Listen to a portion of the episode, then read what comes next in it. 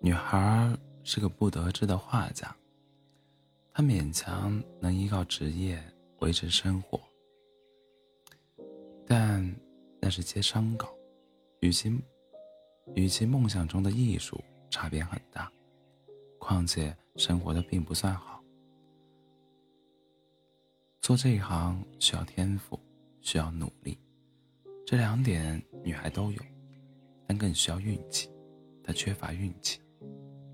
女孩听说，在足够大的纸上画出精灵，只要画的足够用心，点上眼睛，那精灵就会成真，保佑自己，带来好运。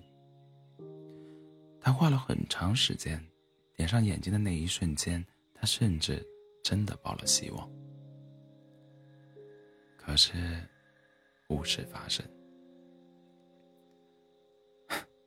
怎么可能吗？我可太傻了。女孩自嘲的笑笑。虽然精灵没出现，但那精灵模样的画作却成了女孩寄托心情的不二法宝。她常对那精灵讲述自己的日常生活，讲自己的快乐，讲自己的悲伤。尽管女孩并未得到什么额外的运气，但她隐隐相信着，精灵会保佑自己。他将画作裱了起来，挂在客厅，甚至买了射灯，对准画作，二十四小时开着，灯泡动不动就烧坏，在画上打下一片红光。女孩多了一笔开销，却从未觉得不值。精灵的传说似乎起了效果。这天晚上，女孩兴高采烈地回家，放下手中刚买的红酒。对画中精灵说道：“我可能要出名了。”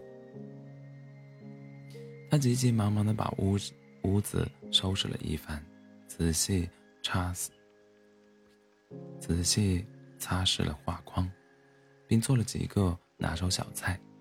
大约一小时后，女孩朋友介绍的那位据说业内有名的策展策展人按下了门铃。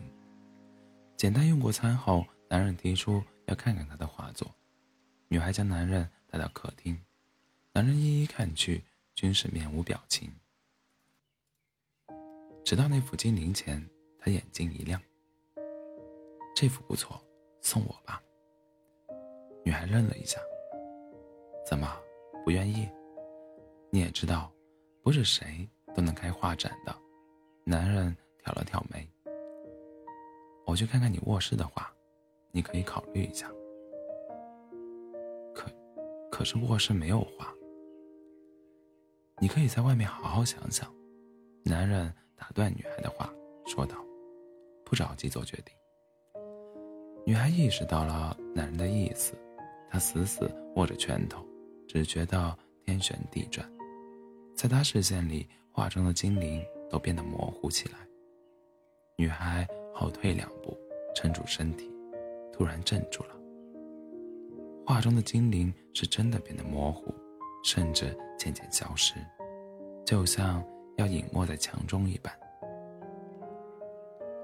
隔壁的卧室发出轰隆声响，女孩起身冲向卧室，打开门，只见有恶魔从墙内探出半个身子，单手掐着男人的脖子，满脸狰狞。